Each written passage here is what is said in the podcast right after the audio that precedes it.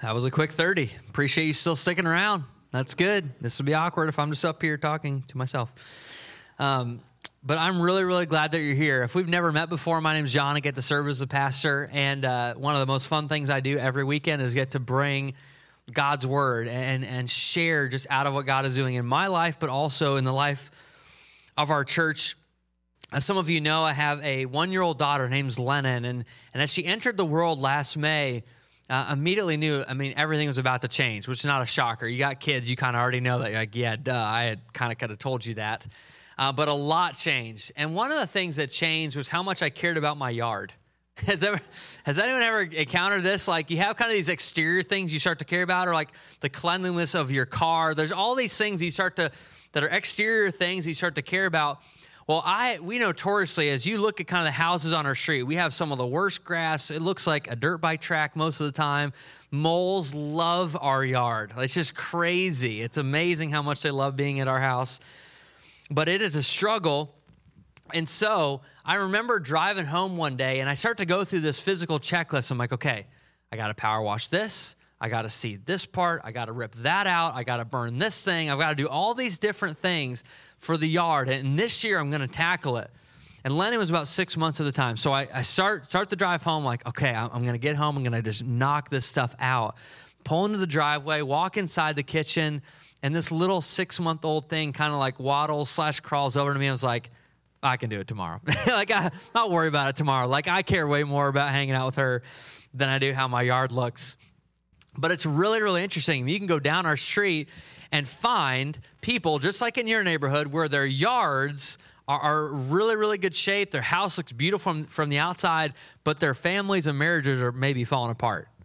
Like they're not really caring for the more important thing, which is their family. And I don't do that well all the time, and I'm just a bad landscaper in general. So I tend to care way more about hanging out with my with my one year old daughter Lennon than I do how my yard looks at the, any given time. Um, but we started working on it this summer, and so hopefully it'll get better. Someone wiser and older told me that if you care about your kids well, eventually your yard will look better because they grow up to do the yard work for you. I'm just saying, I'm kind of ready for that stage. I can't wait for Lennon to hop on the mower herself, you know, like I, that's going to be a good day for me. Um, but I'm way, way far away from that reality right now. But let's talk about for a minute our soul the most important part of you. Scripture addresses kind of the innermost being, is the phrase used often in the Psalms, as kind of this inner place, this inner life, this interior us that deeply matters to God. And we refer to this now as the soul. There's actually a way that you and I can take care of that most important part of us. There's a way, there, there's, there's forms and there's methods that you and I in our ordinary lives, not we don't have to become a super Christian to do it, can actually care for the most important part of us. Not just the exterior, which does matter to God, but also the interior of who we are. All of May, we talked about our mind, and, and this summer, we're to do some soul work together. There's actually practices and habits we can adopt that will help us to live and actually have a healthy soul. So I want one of the first things we're going to do together is jump right into God's word. So if you have a device or a physical Bible, let's go to Psalm 119 together. This is one of the longest single chapters in scripture, and we're going to start at the very beginning in verse 9. Psalm 119 9. And it starts out with a really interesting question. Here's what David writes at the very beginning of this part of the passage How can a young person stay on the path of purity. Now, I want to break that down for a moment before we read the rest of those verses. How can a young person, here David's not just talking about someone physically young in age, not just talking about like a, how does a teenager stay on the path to purity. He's talking about how does a person stay alive? How does a person stay vital? How does a how does a person, even if they're older in years, stay stay flourishing in life? And how do they stay on the path of purity, which is not we, we read the word purity, maybe you think integrity or sexual purity or whatever, but this is much bigger than that. It's really talking about life wholeness. It's talking about integrity. It's talking about being a real, fully alive person in Jesus. It's about having a healthy soul. And so he's asking the question how can a young person stay on the path of purity?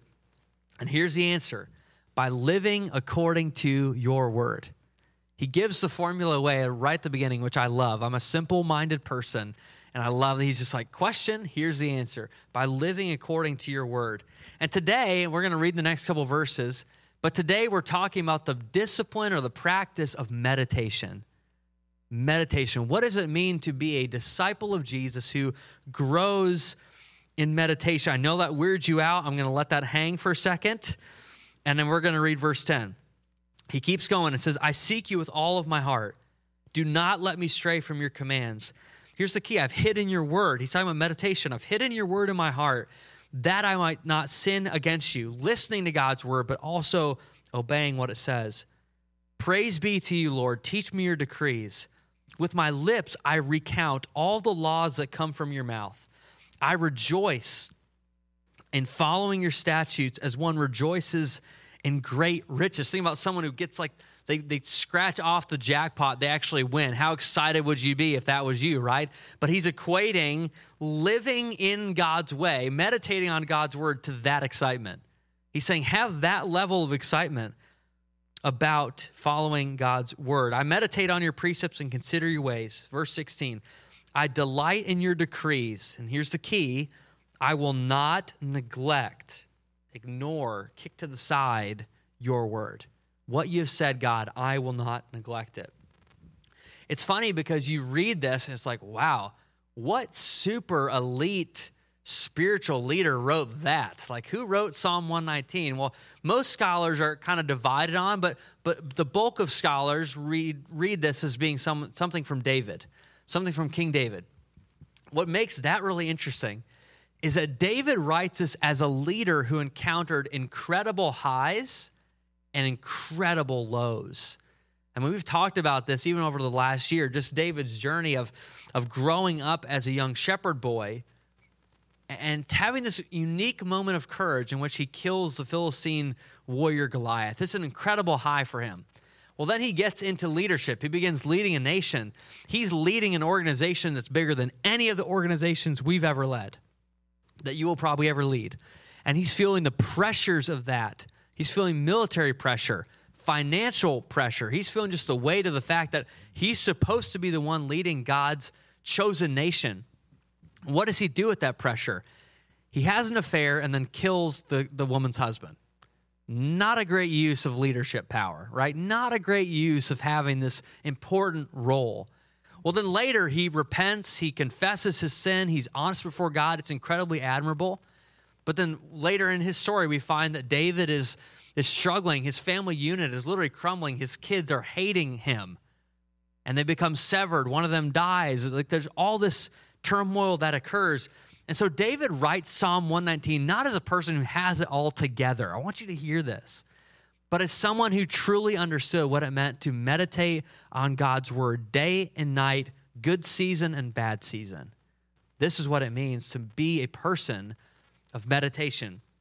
Now, most religions, and you could scan the internet and find this, teach that the key to a healthy spiritual life is actually the opposite of Christian meditation. It's emptying your mind and detaching yourself from all negative emotions.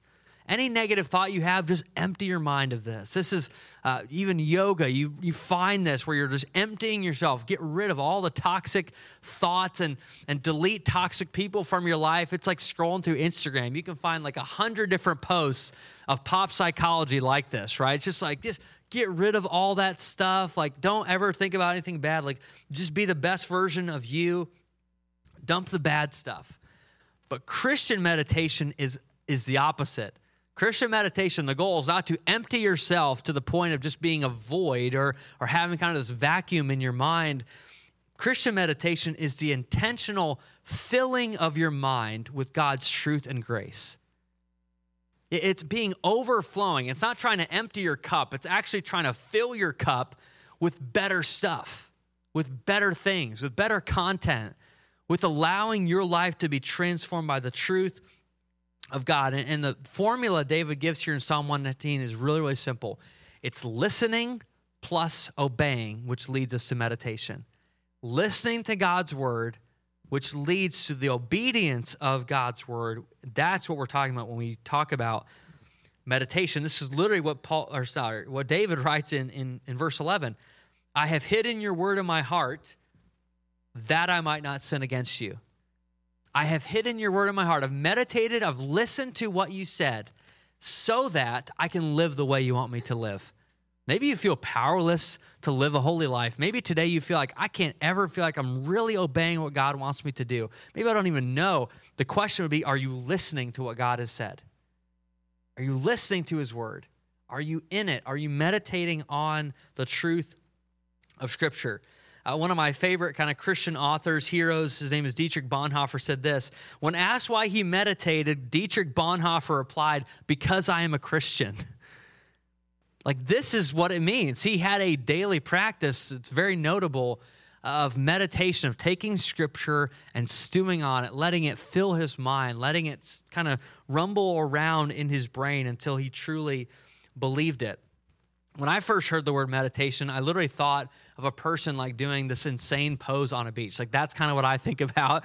First, when I hear the word meditation, I've got to like get out of that I don't even know how that's physically possible. For number one, like if I did that on Grand Haven Pier, you should all come save me. That's a bad look for me.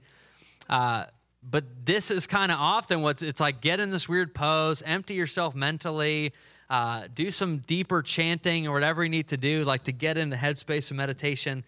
Uh, and that's not what, what David is writing about in Psalm 119. He's saying, no, it's not just getting in a weird kind of yoga pose. It's actually intentionally filling your mind with God's truth. It's knowing what He says and embracing it in your own life. And, and eventually it will lead to obedience. Uh, somebody asked me recently, like, hey, it's kind of annoying that you don't put all the sermon text on the screen when you preach. Why do you do that? And I figured this is a great time to say why I don't do that. You know, like, I just feel like now I have the microphone, you're all sitting here nice and attentive. Why don't I just answer? So, actually, it's a very intentional decision to do that. Let me tell you why. Because what happens is, typically you get in church environments just like this, and preaching or sermons can become, I'm not saying they are for you, but they can become another spiritual product we're consuming. It's like hearing a Christian song on the radio. It's like, wow, that's a good song. And you kind of consume it. It's something you enjoy and take in, but you didn't write the song. You don't care about the author. You're not caring if they're getting paid or not. You just have zero ownership in the song itself. You're just consuming it as a product. And we have a tendency, I'm not saying internationally, I'm saying specifically in America, to take scripture in, in small bite sized chunks or when we see it on a screen and just to consume it as a product. But here's what I believe if you follow Jesus, if you are a person full of the Holy Spirit, you have as much resources and insight into the text as I do. Like, I love my Catholic brothers and sisters. I'm not Catholic. I do not think you have to come to Center Church on a Sunday morning to hear what God's word actually says. I believe if you open it up, you meditate on it long enough, He will speak to you through it. And I don't say that just because that's what I think. I say it because so many of you, that's your actual experience.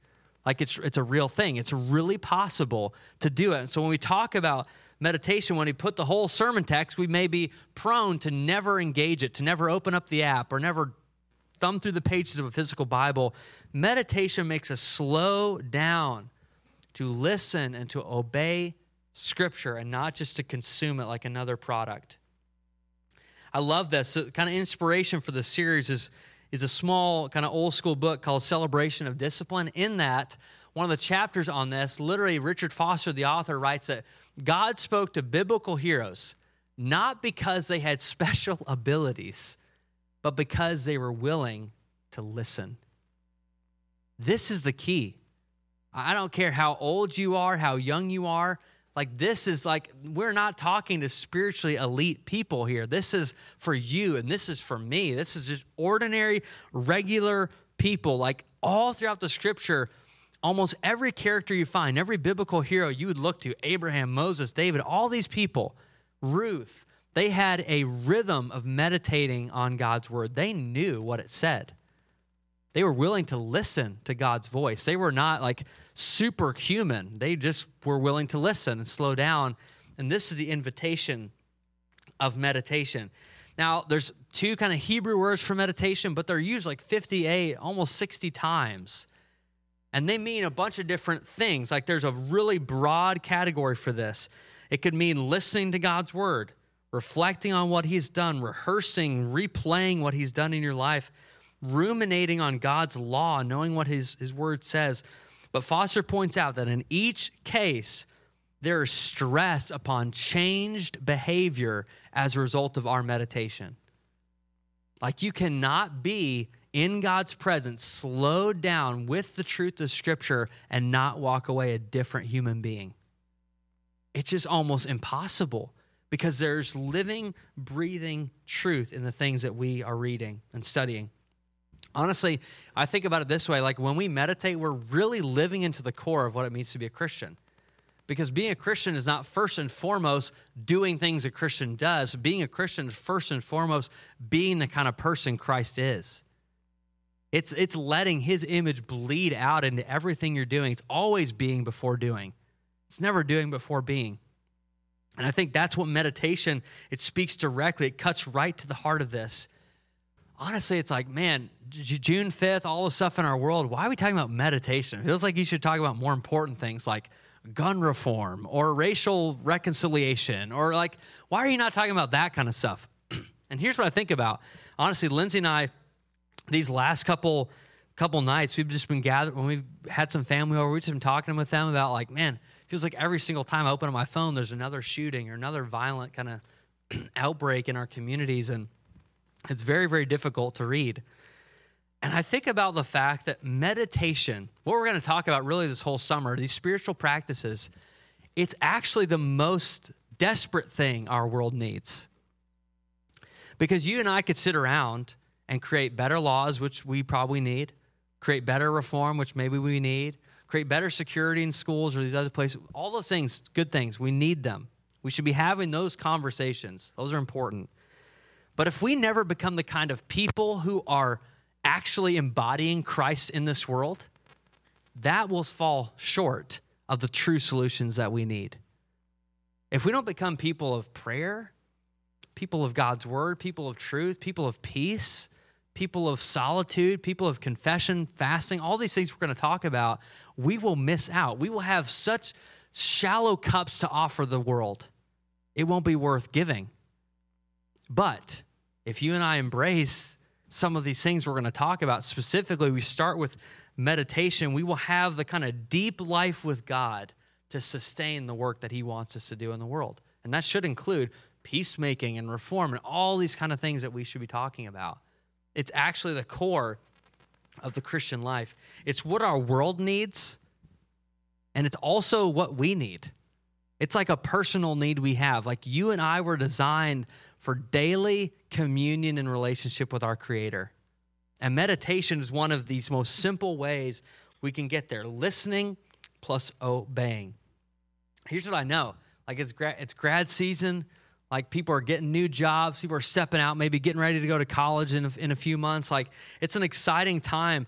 But what can come to the surface in our community is, is something that can be really dark. Like, I think we are a community obsessed with accomplishments. We are obsessed. Like, I hear these are all things I hear on a regular basis.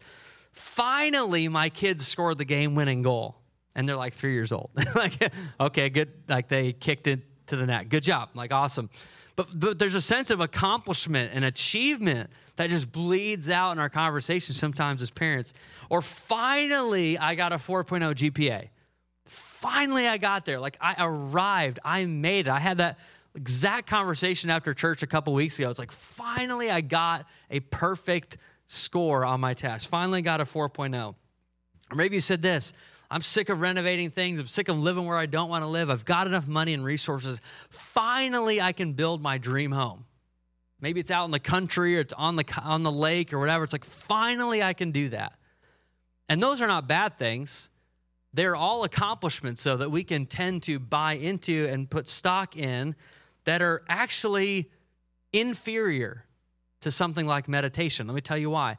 Meditation allows us to accomplish the most important thing you can ever accomplish in this life, and it's relationship with Jesus. Meditation actually connects the dots I dream about a church, I dream about my own family and my own life saying, finally, I have learned how to meditate on God's truth every single day. Finally, I've accomplished the most important thing, which is a daily rhythm with God. Know, I think God speaks a lot of places.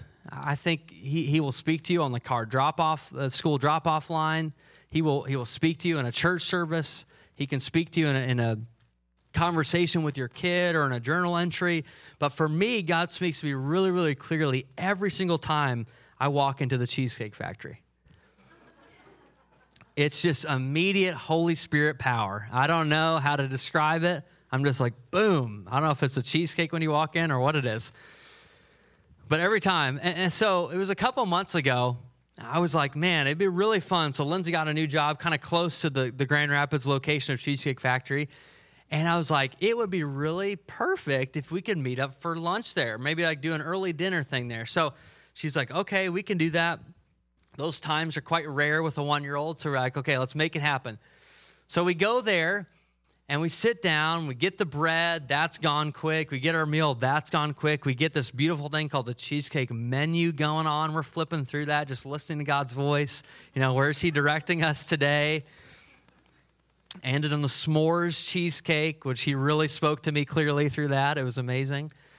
But we finished the meal, and we both get up. I went back to work, she went back to work. And I just drove away feeling like our marriage had, had just grown in that moment. It was like this step forward. It was like, man, that was amazing. Like, I, I just feel so good about that. And, and contrary to what you may believe, it actually had nothing to do with the food. I was trying to think about, like, what made that such a good lunch? And what made that a good lunch is that I really took the time with my phone to the side, with no meetings, no commitments ahead of me, to listen to my wife to truly listen, to ask her questions and be interested in the response, to talk about our family, how things were going, talk about how we feel about our marriage, what things we need to grow in, talk about our money, talk about how we're spending our time, talk about church, talk about all the, the spheres of life that we run in together. And what really hit me is if you could fault me for i mean there's a lot of things you could fault me for doing bad as a husband but one of them would be in daily life truly listening like i tend to be preoccupied or respond to things when i'm like watching something or on my phone or trying to do things and missing details or missing stuff or like she'll tell me about something and it's like oh yeah i forgot it was supposed to be there like those kind of things they happen to me like in the eight years of marriage i've not perfected that or figured it totally out but in that moment, I think by God's grace, not because I'm an awesome person, but I was able to slow down and truly listen. Now, some of you, you're smart and you already get where I'm going with this. This is the relationship God wants to have with you undistracted, slowed down, face to face communication. And meditation gives us the space, it forces us not to just read the scripture as quick as we can and check it off the list, but to slow down and to listen to what God is saying so that we can obey what He is saying. That is the heart of meditation. It's the heart, really, of all these spiritual disciplines we're going to talk about. The disciplines, the practices, even meditation, that's not the end goal. The goal is freedom. The goal is freedom in Christ. The goal is, is unhindered relationship with the God who loves you and is, pursuing you so don't ever over the next couple months hear like, oh shoot, I've got to add these 12 habits into my life or else I'm a bad person. Actually, by adding them, you become the person God has wired you to be, the free person He's wired you to become. Now, here's we're going to go really, really practical here, rapid fire for just a second, because you may be sitting there and say, Hey, guess what, John? I don't know how to meditate. Okay. When you say meditation, I think of the the yoga instructor on the beach. Like that's what comes to my mind. I'm not really sure what you're talking about. I actually disagree with you. I think you're wrong. Have you ever read a text from a loved one that was really encouraging or really meaningful? Have you ever read it multiple times over and over again? Then you've meditated. Have you ever replayed an awesome memory with your kids? You're, you lay in bed, they're in bed, you're, you're getting ready to go to sleep for the night, and you think about, I cannot believe she said that to me. I can't believe they did that. You have meditated. Have you ever thought about just a perfectly timed word of encouragement or inspiration from a, from a dad or from a boss or from a really close friend? You just replay the line over and over. That conversation just goes back and forth in your brain. Then you've meditated. Have you ever left church like I often do, and there's like one or two lines from a song, and you just you're you sing them over and over and over again? This is the biggest fight Lindsay and I have. She's like, "Will you shut up and learn the rest of the song?" And I'm like, "I don't I don't really remember the rest of the song. I just remember the chorus. I'll sing it over." Like if you've done that, you've meditated. This is what it means. It means to take God's word and to meditate, to slow down, to listen to what He's actually saying, and to learn how to obey this. So, three really quick things. These are easy. Everybody can do them. Uh, a few of you might actually do them, but everyone can do them. The first is pick a line. And I want to encourage you specifically take what we just read Psalm 119. Take the first 16 verses, excuse me, and pick a line. Because what will happen, God may already have jumped something off the page in what we read. Maybe there's something else He wants to show you. And then, secondly, is practice meditating on that line for five days, just for the next work week. So, I'm going to take this line, I'm going to meditate on it. Maybe it's one of the ones we read, maybe it's not. I'm just going to sit on it. I'm going to let it kind of stew in my mind. I'm going to fill my mind with God's truth. Now, the third thing, and this is critical, you can do the first two, but miss this, is keep your eyes open. Because God is always speaking. We don't have, He doesn't have a mouth problem. We have an ear problem. He's always speaking to us because He loves us, He's pursuing us. So keep your eyes open. Pick a line, practice, keep your eyes open. Can I pray for you?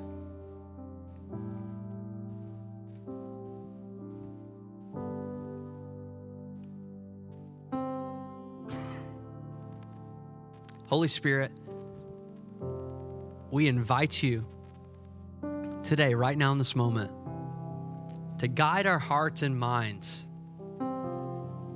into truth. And some of us today need to hear the truth about who you say we are. We need to hear the truth about the kind of God you are.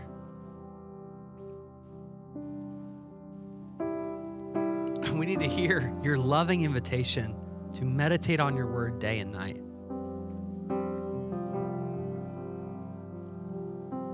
Some of us need to hear the invitation to stop doing certain things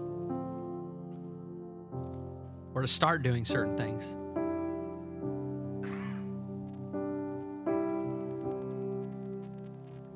And so we surrender this to you. We ask for your will to be done in our lives. In Jesus' name, amen. Would you stand, church?